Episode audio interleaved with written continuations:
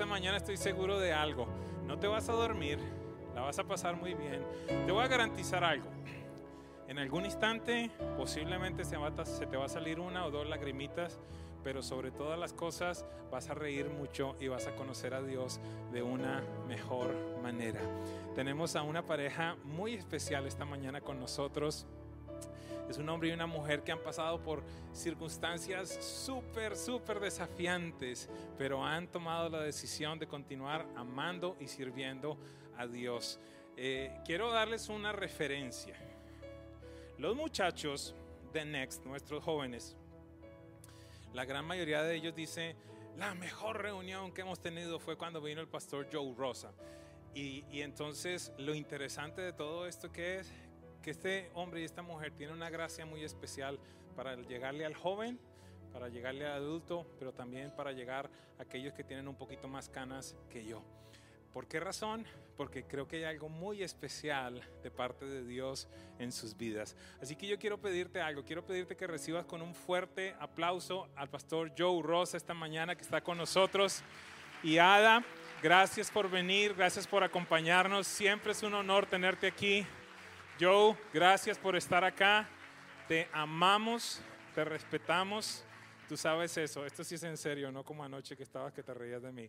Te amamos, te respetamos y, y, te sentimos parte de la historia de esta casa. Así que muchas gracias por estar acá, ¿ok? Te bendecimos.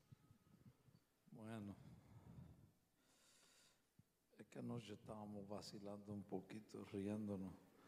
Eh, y yo le conté algo que no le había contado antes.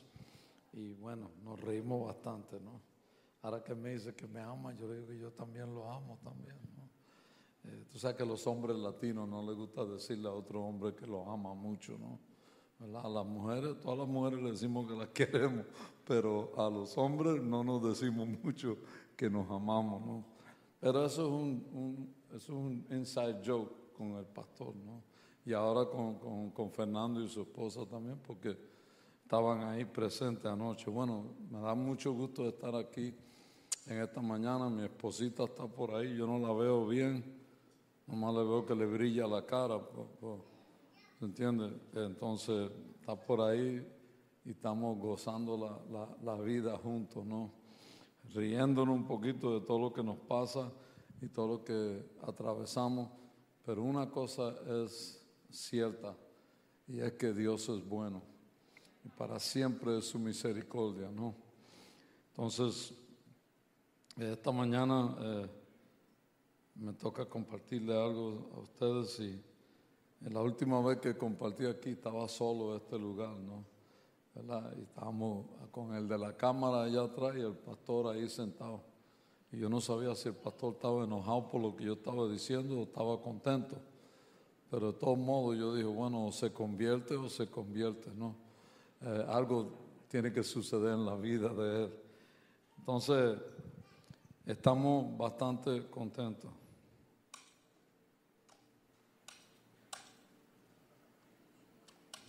No rompa eso que después lo tienes que pagar. Está bien, buscamos una sillita ahora para subirme, para poder... Bueno, mi esposa no puede aquí, mi esposa los miraría por aquí abajo, ¿verdad? Ustedes. Pero yo más o menos ahí la, hago. Tienen que poner unos chiquititos para mi esposo y uno, uno para mí. Bueno, nosotros vamos a salir en un ratito, entonces vamos a entrar en lo que vamos a hablar. ¿Cuántos están listos? Y aunque no estén listos, le vamos a dar para adelante, ¿no? Eh, Génesis capítulo 22. Génesis capítulo 22. Y eh, vamos a comenzar en el primer versículo. Y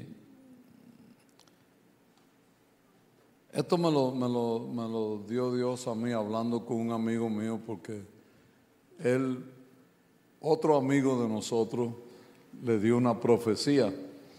Y él me preguntó a mí, me dice, ¿tú conoces a este profeta? Y yo dije, sí. Me dice, ¿qué te parece? Y yo todos los profetas son iguales, están medios locos todos. Pero me dice, ¿pero tú crees que es buen profeta? Y yo pues, ¿qué sé yo? Me imagino que sí. Está profetizando por donde quiera, ¿no? Lo invitan, pues entonces a lo mejor es bueno. Y me dijo, te voy a mandar la profecía para que tú me digas qué tú crees. Me mandó la profecía, yo la escuché y me eché a reír. Y lo llamé y me estaba riendo y él dice, con tu risa me lo dices todo. Y yo dije, no me estoy riendo por ninguna razón, nada más me río porque te dijo lo que necesitaba decirte, ¿no? Lo que yo te estoy diciendo todo el tiempo y no soy profeta. Y entonces él me dijo, ¿cómo que tú? Yo, vengo diciéndote eso ya hace tiempo. Y entramos en una conversación, comenzamos a platicar y, él me dijo, tienes razón, ¿no? Y, y me dice, ¿pero qué crees? Yo digo, yo creo que es una profecía buena. Yo creo que Dios te está hablando. ¿Y cuántos saben? Eh, eh, bueno, y al decirle a él eso, él me, me, me, me, dijo, nada más que mis hijas. Y metió las hijas ahí. Y yo le dije, ¿tus hijas qué? Me dice, porque mis hijas no quieren. Y yo le dije, es que por supuesto que ellas no quieren, si ellas quieren agarrar monte por otro lado. Pero Dios le ha dicho a ustedes que es por acá. Y como le ha dicho que es por acá, ella también tiene que caminar por ahí. Hasta que ellas puedan decidir no caminar por ahí y caminar por otro lado. Entonces me dice, entonces, ¿qué tú me estás diciendo? Yo te estoy diciendo que tú te sientes con ella y le digas, mira, nosotros vamos para allá. Tú ves aquel árbol que está allá, en esa dirección vamos.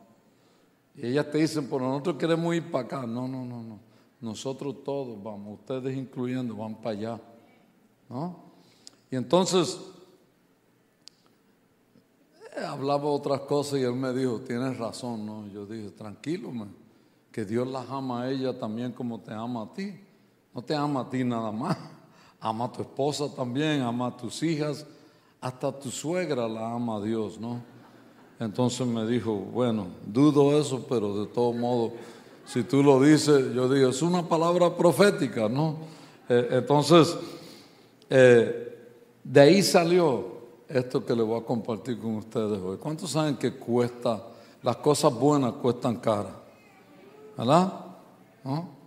¿Cuántos los esposos deben de decir, yo sé, mi esposa me ha salido carísima, todavía no termino de pagarla? Es más, no he pagado ni el interés todavía. Yo llevo 49 años casado y yo todavía estoy pagando el puro interés. No he tocado la cuenta capital para nada, ¿no? Entonces, es caro. Tú quieres una buena mujer, te sale cara. Las mujeres son como un carro deportivo.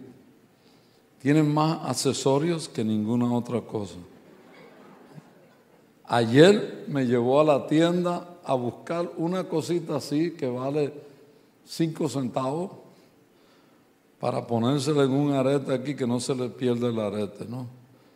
Y esta anoche me dijo, ponme esto y eso así. Y no, me estaba doliendo la oreja. Yo dije, no hay forma de poner eso tan chiquito en esto tan grande sin que algo se jale, ¿no? Y esta mañana otra vez ahí. Bueno, son accesorios. Cinco centavos por ese accesorio, pero te puede costar la vida si no lo pones bien. ¿Sí o no?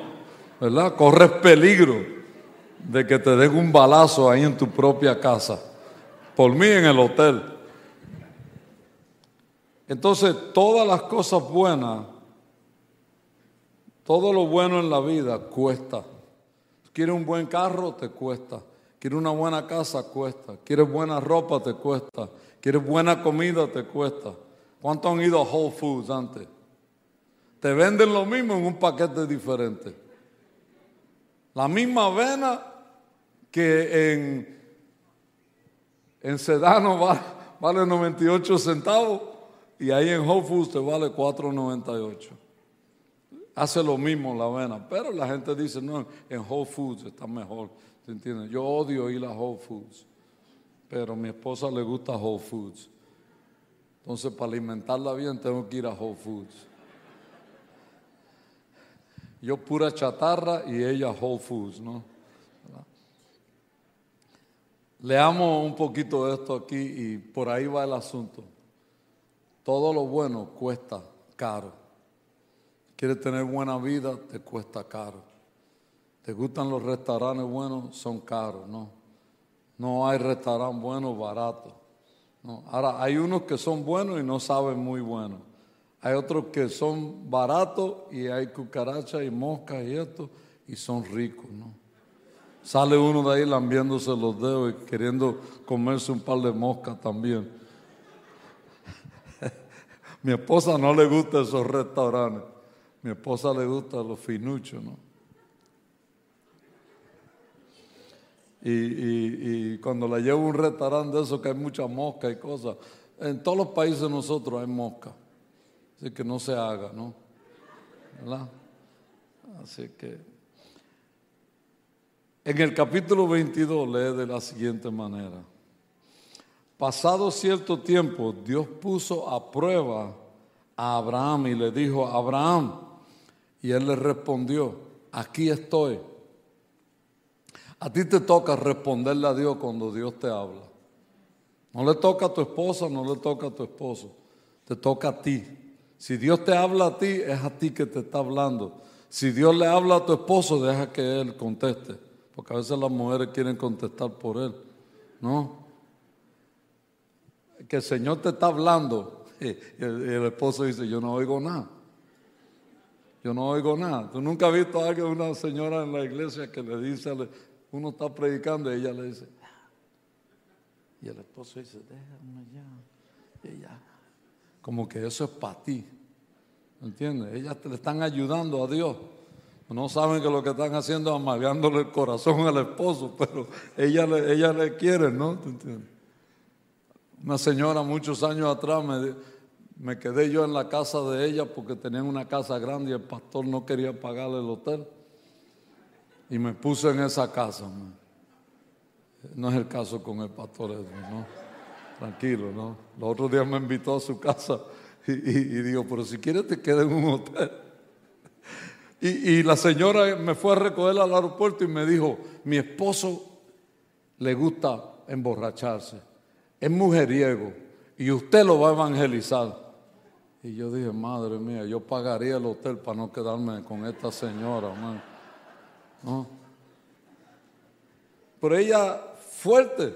Y llegamos a la casa y me dijo, vamos a comer. Y ya yo dije, ese, ese tipo tiene que estar a punto de explotar. Y yo no lo voy a molestar ni lo, ni lo voy a hacer la vida pesada porque va a explotar conmigo, se va a desquitar conmigo. Y el tipo con un sombrero de vaquero, una bota de vaquero, una panza así de grande, y me dijo, Aquí cenamos a la hora que es, dormimos a la hora que es nos despertamos a la hora que es. Yo dije, ¿para qué? Una cárcel. Y yo le dije, está bien. Me senté, cenamos, después nos fuimos a ver fútbol, porque le gusta el fútbol y a mí no me gusta el fútbol, pero yo estaba ahí viéndolo y yo le echaba porra al equipo opuesto y él me decía, ese no es mi equipo. Y yo dije, no, yo voy por el otro, el tuyo. ¿No? Bueno, resulta que, la, y la señora por detrás del Señor. yo decía, vieja loca esta me va a volver loco a mí. Yo tengo cuatro días aquí con ella, no voy a aguantar. Ya estaba loco por decirme, cállese y váyase a dormir. No moleste más, que ahora estoy de parte de tu esposo. Bueno, resulta que a lo último, a lo último, el Señor tocó a ese hombre ese fin de semana, se convirtió el domingo y hasta el día de hoy, ¿no? Y, después que él se convirtió, yo le dije, ahora voy a orar por ti para sacarte todos esos espíritus que trae ahí revueltos en la vida. Y, y ella se moría de la risa, ¿no? Pero cuando Dios te habla a ti, es a ti que te está hablando. Y cuando Dios te habla a ti, es a usted que Dios le está hablando. Dios no le está hablando a tres gente, Él te, está, te dirige la palabra a ti. Y cuando Él le habló a Abraham, Abraham lo único que quedaba era responder, aquí estoy, Señor. ¿Verdad? Ahora mi esposa me llama, yo no oigo muy bien a veces. Y me dice, eh, ¿qué? Sale para la sala y me dice, yo digo, ¿qué? Háblame más duro. Ella me dice, ve y cómprate unas cosas para los oídos. Y yo que no me voy a comprar nada. Porque oigo lo que quiero y, oigo, y no oigo lo que, lo que no quiero oír, ¿verdad? Entonces a veces ella me dice, no, que esto, que lo otro. Y yo, ¿eh? ¿Cuál? Ella lo dice bien duro y después yo digo, no me grite. Y ahí estamos en ese asunto, ¿no? Las televisores están hasta arriba. El vecino oye la televisor de nosotros, pone la de él en mute y oye la de nosotros en el mismo canal. ¿verdad? Entonces, le dijo, aquí estoy. Y fíjate lo segundo, Dios, Dios le está hablando a cada uno de ustedes porque Dios está interesado en la vida que tú estás viviendo. Dios te está hablando a ti porque Él está interesado en el rumbo que tú llevas.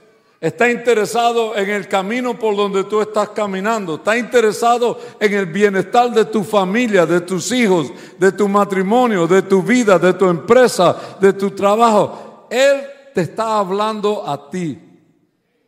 Y, lo que es, y, cuando Él te habla y tú le respondes, aquí estoy, entonces Él dice, ahora puedo darle las órdenes que quiero dar. Dios da órdenes.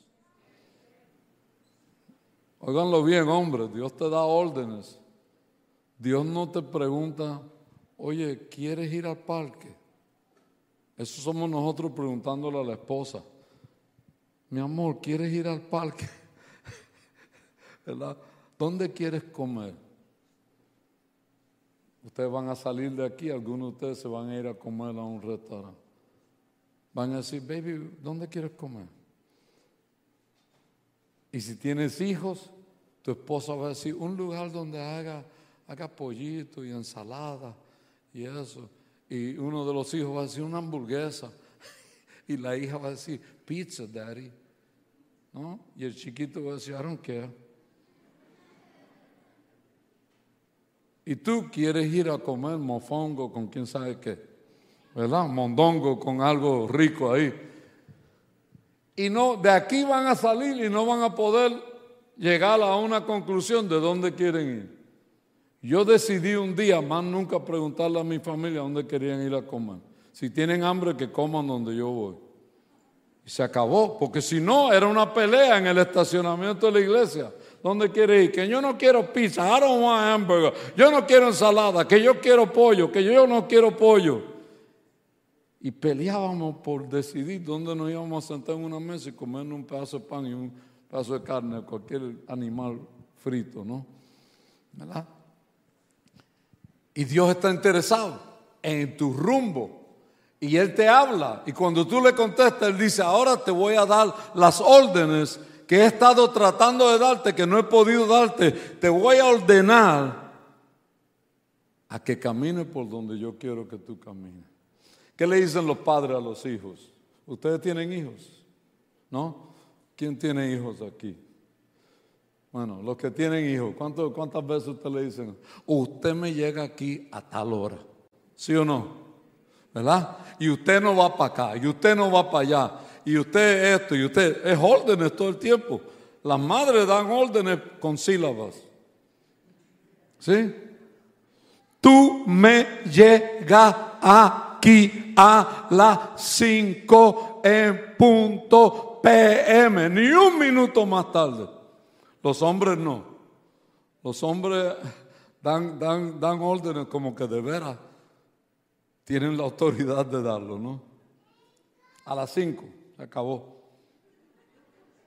Y después mira a la esposa para la afirmación. Para que la esposa no le cambie la orden, ¿no? Pero es la verdad, las mujeres entran y dicen, ¿quién dejó este zapato aquí? Y los hijos están así. Y el esposo dice, ¿y ese zapato de quién es? Que lo quiten de ahí, no oyeron a su mamá. Dios te da órdenes específicas. Y Dios le dio, le ordenó a Abraham. Mira lo que le ordenó. Le dijo, toma tu hijo, tu único hijo que amas, y vete a Moría y sacrifícalo. esa era la promesa de Dios para Abraham.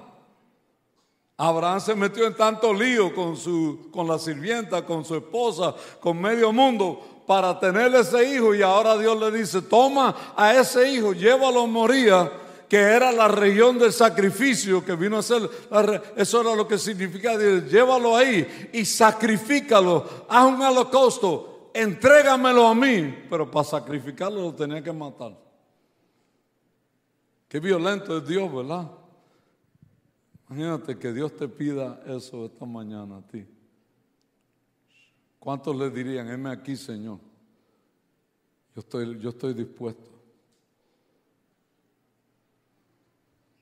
Porque a veces creemos que estamos pagando un precio tan grande por venir y sentarnos aquí. Creemos que estamos pagando un precio porque oramos, porque ayunamos, porque damos dinero, porque hacemos esto, hacemos lo otro. No, señores, tú no vas a pagar el precio hasta que Dios te hable y te ordene y te pida a ti lo que Él quiere de ti.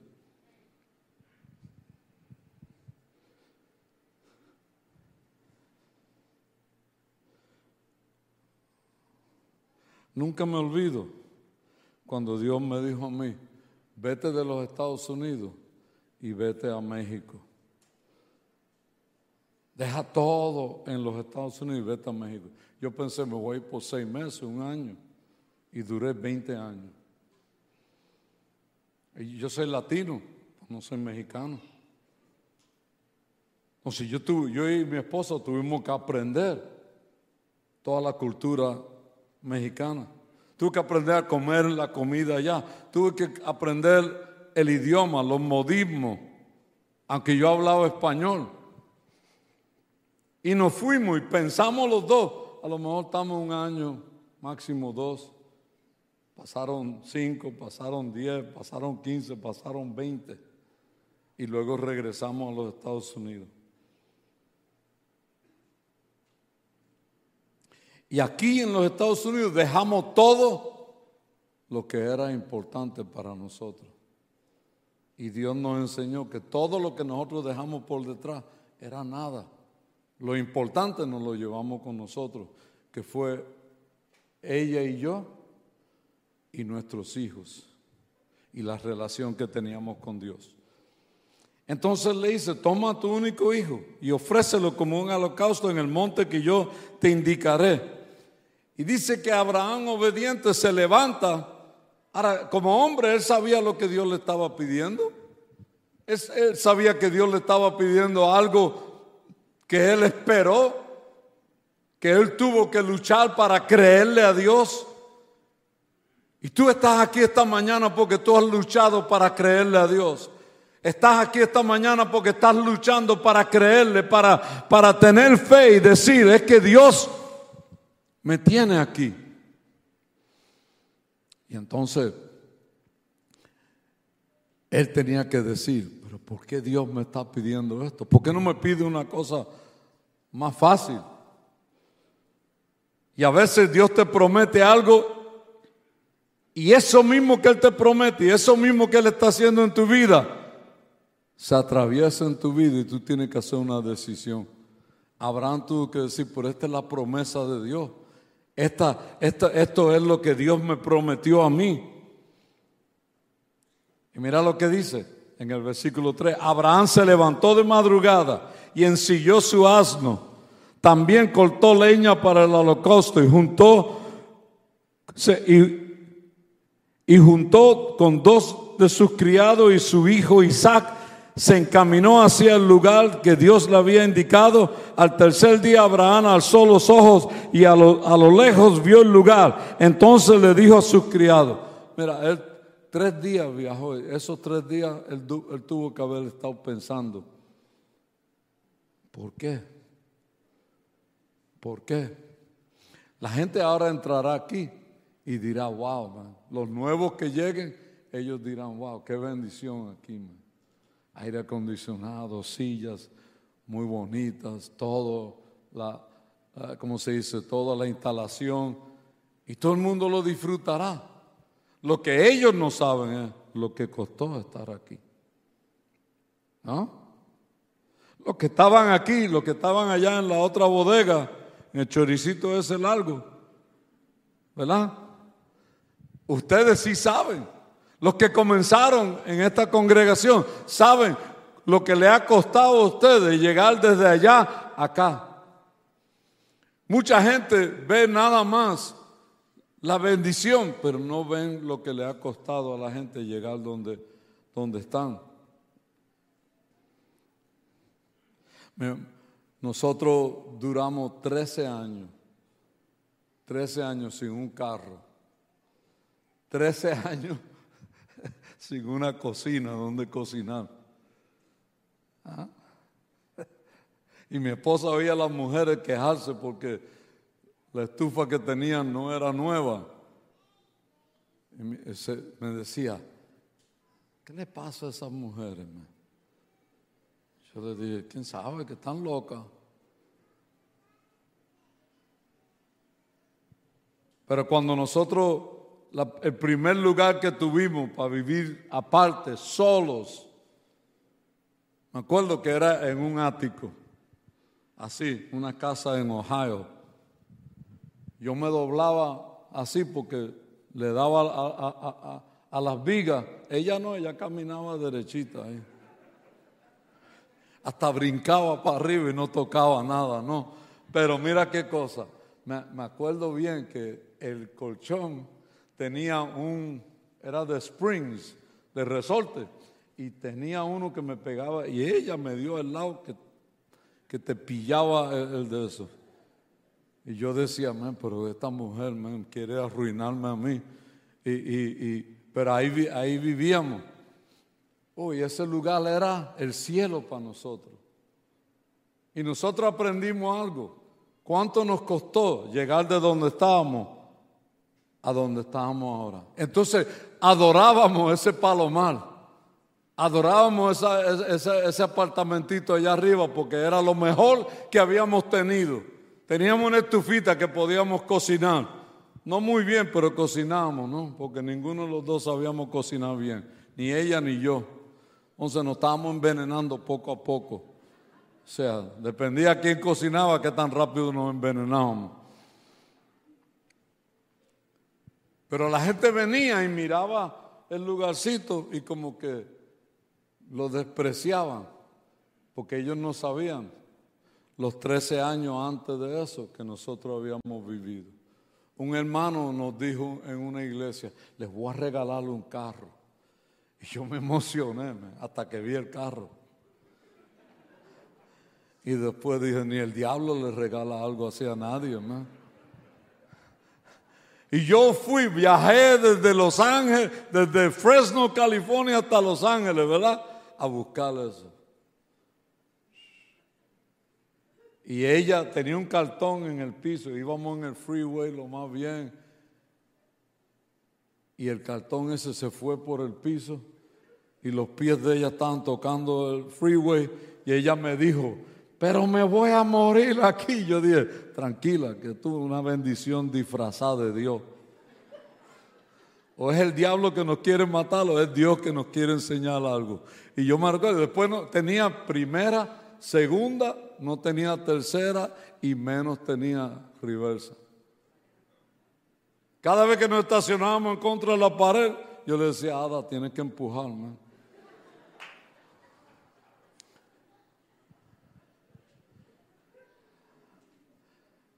Y después me regalaron otro carro. Igual, un hermano dijo, te quiero bendecir. Yo digo, pero qué bendiciones me están dando. Era un, un uh, no un Taurus, era un, un Ford Torino de lo largo. Era un barco con cuatro llantas de diferentes tamaños. Yo manejaba así. Nadie me podía dar un balazo porque yo estaba así todo el tiempo esquivándome de las balas. Le puse de nombre Lázaro porque tampoco empezaba el carro ese. Yo tenía que orar, meterle un desarmador, un destornillador y la policía me paró un día y me dijo, ¿qué es eso? Y es la llave. Y me dijo, váyase que usted ha sufrido suficiente ya. Mis hijos no querían que yo los llevara a la escuela, ¿verdad? Entonces, pero nadie sabía, yo estaba feliz con mi carro, yo lo lavaba, tú entiendes, se le había ido el color, todo, yo lo lavaba, yo estaba orgulloso de Lázaro. Lo guardé para dárselo a mi hijo como una herencia. Y mi, mi hijo me dijo, papi, no maldiga mi vida, quema la mugre esa. Ah, pero nadie, nadie me preguntaba cómo fue que ese carro llegó a mí. Nadie te va a preguntar cuánto te costó a ti. Ellos van a criticar tu estado presente. Ellos van a señalar lo que tú estás haciendo y todo, pero no se van a sentar contigo para que tú le cuentes la historia. Mira, anoche estábamos cenando. ¿Y cómo se llama tu esposo otra vez? Gina, tú quieres que alguien te cuente una historia, dile a Gina que te cuente una historia. Ella te cuenta hasta del ratón que corrió detrás de una silla, de una cucaracha que estaba en la pared. Porque ella no, ella no deja nada que no te cuenta. Ayer nosotros estábamos, yo y el pastor, y el pastor me miró a mí y me dijo, es todo. Y yo dije, yo no sé. Vamos a esperar un minuto porque ella está agarrando aire para seguir contando, ¿no? Pero tú le preguntas a ella cómo ella llegó de Santo Domingo a los Estados Unidos y ella te cuenta, mira, y cuando tú crees que está terminando, y mira, y agarra aire para agarrar impulso. no hay nadie que cuente una historia como ella. Eso sí, tiene que tener un poquito de tiempo. Llévate un, vaso de refresco, algo, una chancleta, acuéstate para atrás y deja que ella siga ahí, rompa a hablar. Pero ¿cuánto te costó llegar donde tú estás? ¿Cuánto te costó tener lo que tienes? ¿Cuánto te costó obtener lo que has obtenido en la vida? Porque eso es lo que, eso es lo que cuesta. Eso, eso es lo que cuenta. Es lo que te costó. Entonces, de lejos él ve el lugar y él dice, ya estoy llegando. Pero todavía él sabía profundo que él tenía que sacrificar el hijo que él amaba, el único hijo, el hijo de la promesa. Y tú puedes decir, es que Dios me dio esta casa, es que Dios me dio este carro, es que Dios me dio este trabajo, me dio esta empresa. Y el Señor dice, yo tengo otros planes. Y entonces él le dice a los criados, quédense aquí con el asno. El muchacho y yo seguiremos adelante para adorar a Dios y luego regresarnos junto a ustedes.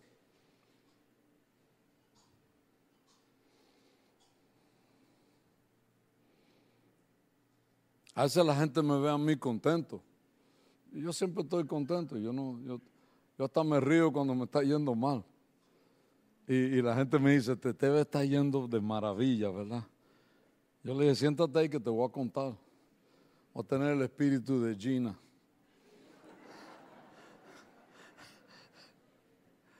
Y yo conjuro, digo, el espíritu de Gina ven sobre mí. Que ahora voy a hablar por tres horas, ¿no? Pues tú me preguntas, un, pastor me preguntó en Colombia, íbamos manejando y, me dijo, ¿cómo te está yendo con Adam? Cuando mi esposa estaba enferma y estaba tomando quimioterapia, yo me dijo, ¿cómo te está yendo? Y yo no le contesté.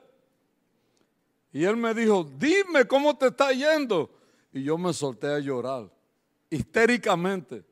Y él nunca me había visto llorar así. Y cuando me vio llorar así, se estacionó y me abrazó y comenzó a llorar también. Yo dije, ahora quién va a consolar a quién. Vamos a estar aquí nosotros como dos tontos llorando, lloro y lloro y no hay quien nos consuele. Y después me dijo, man, yo no sabía que la estás pasando tan mal. Y yo dije, la estoy pasando mal y bien, y estoy atravesando uno de los momentos más difíciles. Me está costando pararme y levantar mis manos y adorar a Dios y servir a Dios. Me cuesta levantarme y abrir la Biblia. Me cuesta decirle a Dios, eres maravilloso, eres el único, no hay otro como tú. Me está costando. A ti te cuesta también. Y te costará el resto de tu vida servirle a Dios. El que la quiera fácil, no. Aquí es tú tomas tu cruz y le sigues. Aquí es tú te paras y tú le dices al Señor, Señor, pase lo que pase, yo voy para adelante, pase lo que pase, yo levanto mis manos, yo me postro a tus pies, pase lo que pase, yo le digo a todo el mundo, no hay un Dios como tú.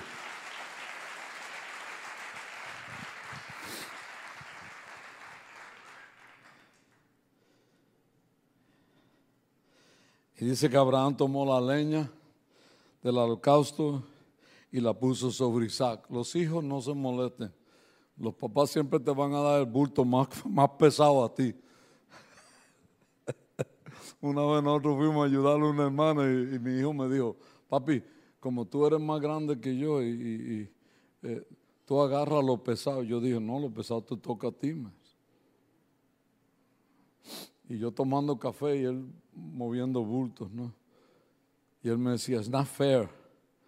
Yo dije, lo que no es fair es que tú quieras que yo, que soy un viejo, haga el trabajo que tú puedas hacer tan fácil. Ándale. y él venía y me decía, I'm tired.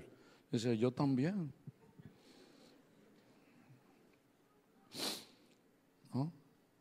Y dice, por su parte cargó él con el fuego y el cuchillo. El cuchillo lo traía aquí, el fuego lo traía en una linternita. o sea, el hijo con el bulto de leña en la espalda. Entonces dice, y los dos siguieron caminando juntos. Esto es algo que tú tienes que saber. Tú y tu pareja y tus hijos y tu familia caminarán juntos. Por más difícil que se ponga, por más duro que sea el camino, por más sufrimiento que haya, tú no puedes hacer esto solo, lo vas a hacer tú y los tuyos. Y, ellos tienen que entender. Mi amigo, eh, un chino que tengo, se hizo multimillonario y después perdió todo. Llegó a la casa y le dijo a los hijos, nos vamos a mudar. Y los hijos dijeron, hemos comprado una mansión entonces porque vivimos en una.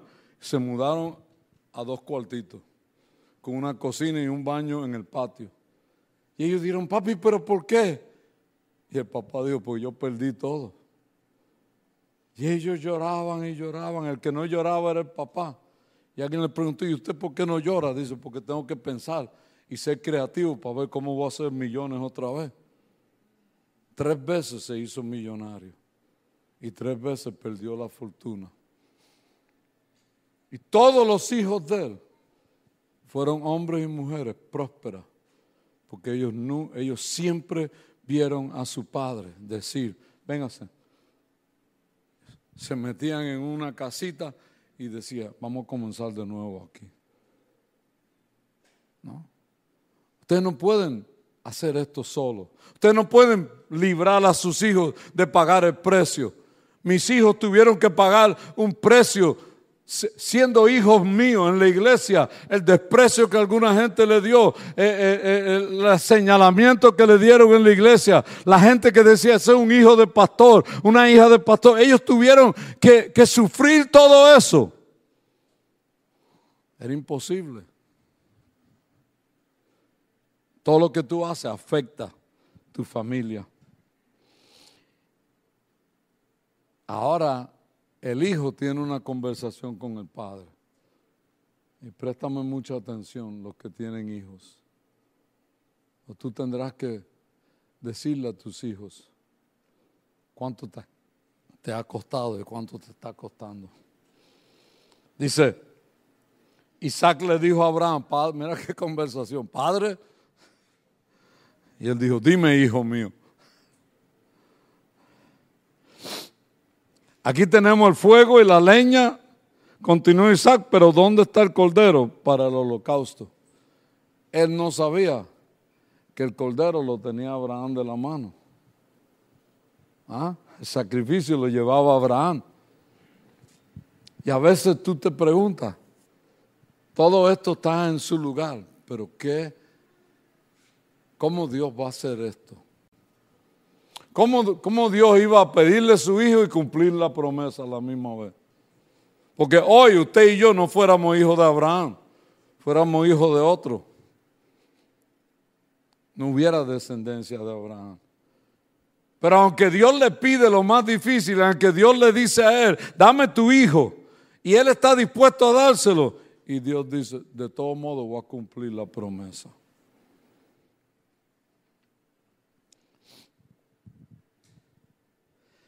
Y él le dice, el cordero, hijo mío, Dios lo proveerá. Eso es fe. Le dijo a los criados, yo y el, el, muchacho vamos a regresar. Regresaremos juntos después al rato. Le dice a su hijo ahora, no te preocupes, no te toca a ti preocuparte, me toca a mí preocuparme ahora. Le toca a los padres preocuparse más que dónde van a estudiar sus hijos, más que la carrera que van a tener, cómo sus hijos van a salir adelante en la vida. Enseñarle a sus hijos que hay cosas más importantes en la vida que lo que a veces los padres creen importante.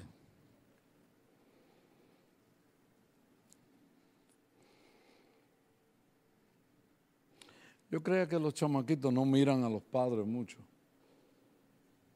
Pero una Navidad, nosotros veníamos de México a los Estados Unidos cada Navidad a estar con nuestra hija y con algunos amigos para pasar Navidad. Y me acuerdo bien que esa Navidad veníamos y Dios me había bendecido y yo le di una plata a mi hijo y una plata a mi hija. Le dije, esto es para que ustedes compren lo que quieran. Si me quieren comprar un regalo a mí, uno a tu mamá. O sea, yo tirándole ahí, ¿no?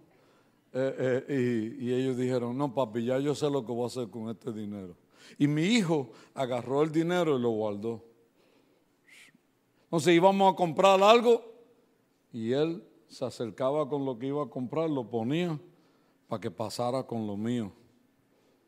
Y yo pagaba, y yo lo miraba, yo decía, ¿dónde está tu plata? Es calladito. Pasaba desapercibido. Entonces, él fue y compró unas tenis de Michael Jordan y las metió en un bulto y las guardó en la caja. Y yo decía, pues no se pone las tenis, man. Y él las guardó. Tuvo como que un mes, un mes y medio con esas tenis, donde quiera las llevaba, las sacaba y las cuidaba. Pero no gastaba un peso para nada me gusta esta camisa, papi, y la ponía y se echaba para atrás. Ah, llegamos a Guadalajara otra vez y fuimos a la iglesia la primera noche y él llevaba su bultito con sus tenis. Yo dije, le va a enseñar a sus amigos lo que compró. Llegó a la, a la iglesia y fue directo con un muchachito y le dijo, tómame, esto es para ti. Tú siempre has querido unas tenis de Michael Jordan y tu papá no te las va a comprar. Así es que toma. Y yo lo miré y yo le dije, ¿por qué tú hiciste eso? Y él dijo, porque yo te he visto a ti hacerlo con mucha gente. Yo te he visto a ti dar la nevera de mi casa, dar las camas, dar los sofás, dar todo. Y ahora tú, tú te sorprendes porque yo le doy a este, todavía ese muchacho. Para que tú veas dónde está la bendición de eso la hermana de ese muchacho nos regaló una, una pintura carísima, que si yo lo hubiera tenido que comprar, yo le saco una foto y, la copio. ¿Verdad? Pero ella nos regaló, ella dijo, yo nunca me olvido lo que tu hijo hizo por mi hermanito. El año pasado cenamos con sus papás y, y esa fue la conversación que salió. Los hijos te están mirando. Cómo tú le sirves a Dios y lo que sale de tu boca cuando tú estás pasándola mal. Ellos quieren decir, yo quiero imitar a mis padres.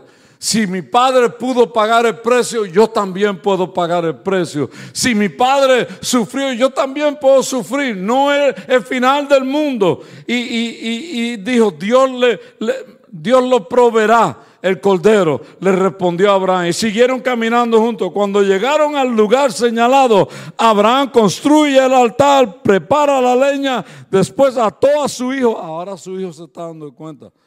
Esto, va, esto va por el camino que no es. Pues me están amarrando aquí en la leña, ¿verdad?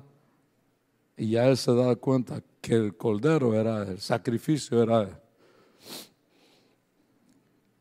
Pero ¿cuántos saben que Dios no quiere nada más que tú intentes? Dios quiere que tú lo hagas. Dios quiere que tú lo hagas. Dios quiere que tú digas, aunque me cueste, lo voy a hacer.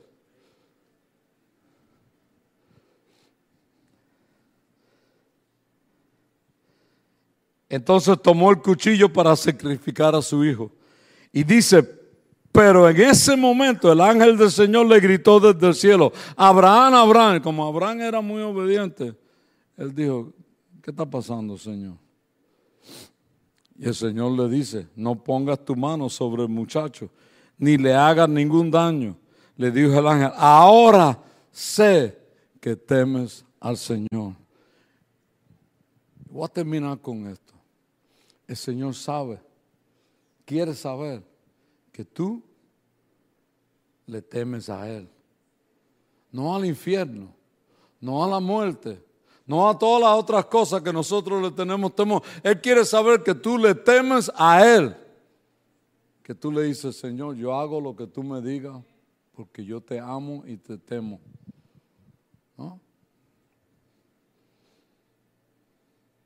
Nosotros conocimos una muchacha de Rumania. Estaba sentada al lado mío. Y yo como soy muy averiguado también, yo le hablo a todo el mundo.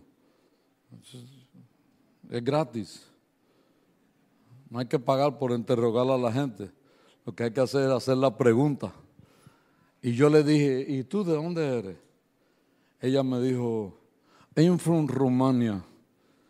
Y yo dije, aquí me voy a enredar yo con, otro idioma ahora romana esta hora me va a volver loco durante el servicio. Ya me quería mover, pero le dije, y, viniste a los Estados Unidos y ella dice, a mí me rescataron de Rumania.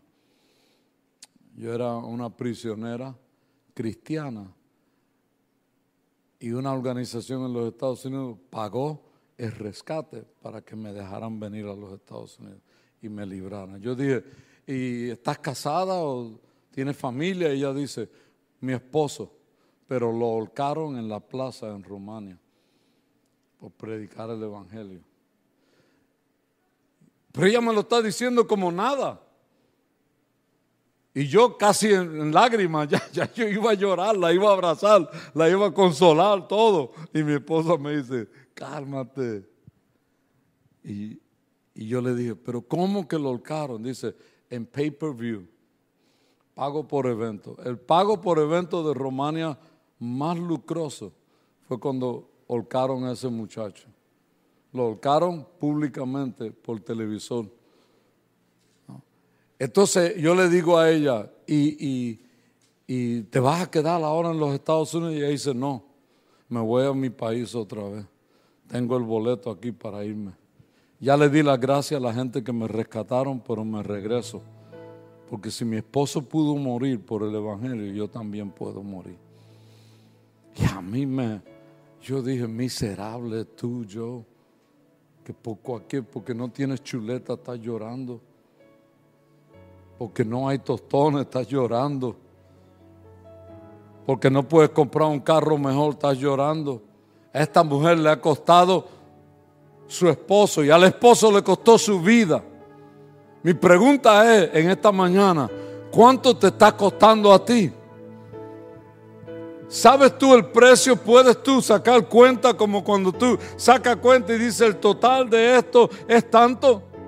Tienes que sacar cuenta tú y decir, a mí me está costando esto servir al Señor. Quizá me cueste la relación con mi familia, quizá me cueste el trabajo, quizá me cueste esto o lo otro, pero yo estoy sacando cuenta y digo, vale la pena pagar el precio que estoy pagando. Tú tienes que llegar a la conclusión a la conclusión, valió la pena pagar este precio por lo que Dios me ha dado a mí. Me ha dado mucho más que lo que yo he pagado, mucho más que lo que yo he sacrificado, mucho más que lo que estoy dispuesto a sacrificar. Me lo ha dado todo. Cuando yo pienso con mi esposa, a veces estamos hablando acá, medio quiero, ¿no?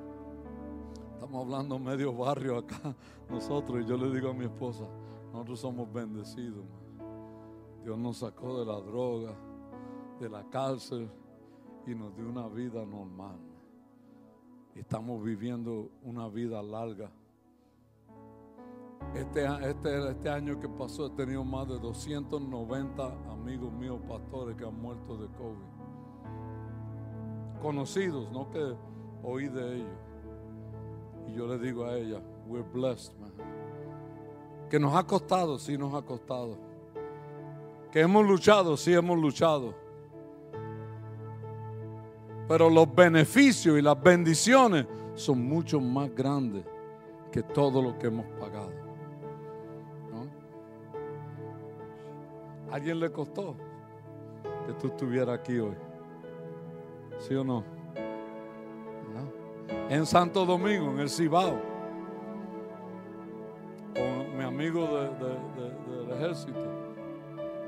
Estoy yo con mi amigo ahí en un lugar y él se, se, dobla y se arrodilla en la tierra y me dice, huele eso. Una tierra llena de popó de vaca. Y yo huele, puro popó de vaca. Y me dice, huélela bien. Yo dije, ¿qué voy a oler bien? Pero la vuelo otra vez y me dice, no huele la sangre de mi padre, que en este lugar lo mataron a machetazo por predicar el Evangelio. me quebrantó. ¿Sabe por qué? Porque a veces nosotros creemos que la estamos pasando demasiado de mal. Creemos que, estamos pagando el precio máximo. Creemos que, que estamos dando lo máximo.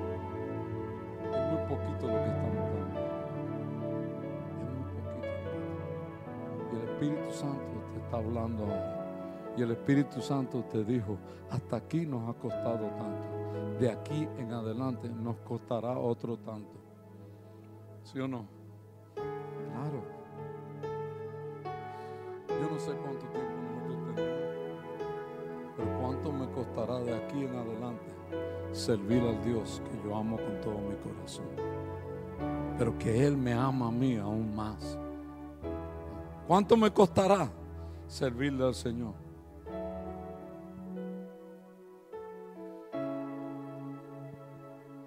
Que el Espíritu Santo te abra el entendimiento y tú te des de cuenta del precio tan grande que tú estás pagando o lo que te falta por pagar para llegar donde Dios quiere. Si te pide que vaya a morir, que tú sepas, allá es sacrificio, allá voy a tener que dar porque Él nos amó a nosotros de tal manera que dio a su Hijo unigénito. Para que todo aquel que en Él crea no se pierda, no tenga la vida eterna. Lo hizo por ti y por mí. Cierra tus ojos un momento. Padre, te damos gracias en el nombre de Jesús. Señor, presencia viva cada persona que está pegada a este ministerio, a esta visión que tú has traído a esta casa y lo has plantado, ellos han pagado un precio. Pero tú le estás diciendo a ellos, levántate, ve de nuevo a Moría, te voy a mostrar qué es lo que tienes que hacer. Y Dios va a hacer una obra nueva, fresca. Ustedes conocerán a Dios de una manera diferente, pero sobre todo conocerán también el costo de llegar a donde Él los está dirigiendo. Yo los bendigo, bendigo sus pastores, declaro bendición sobre esta casa. Cuando se abra esto completo, Señor, no, no, no va a haber lugar para meter a la gente. Porque tú traerás gente de las cuatro esquinas ser bendecido y para pagar un precio que solamente lo puede pagar uno individualmente cuando entiende que es Dios que lo está llamando. Yo los bendigo en el nombre de Jesús y doy gracias por la vida de cada familia que está aquí, los que nos están oyendo por internet. En el nombre de Cristo, damos gracias, Señor. Amén y amén.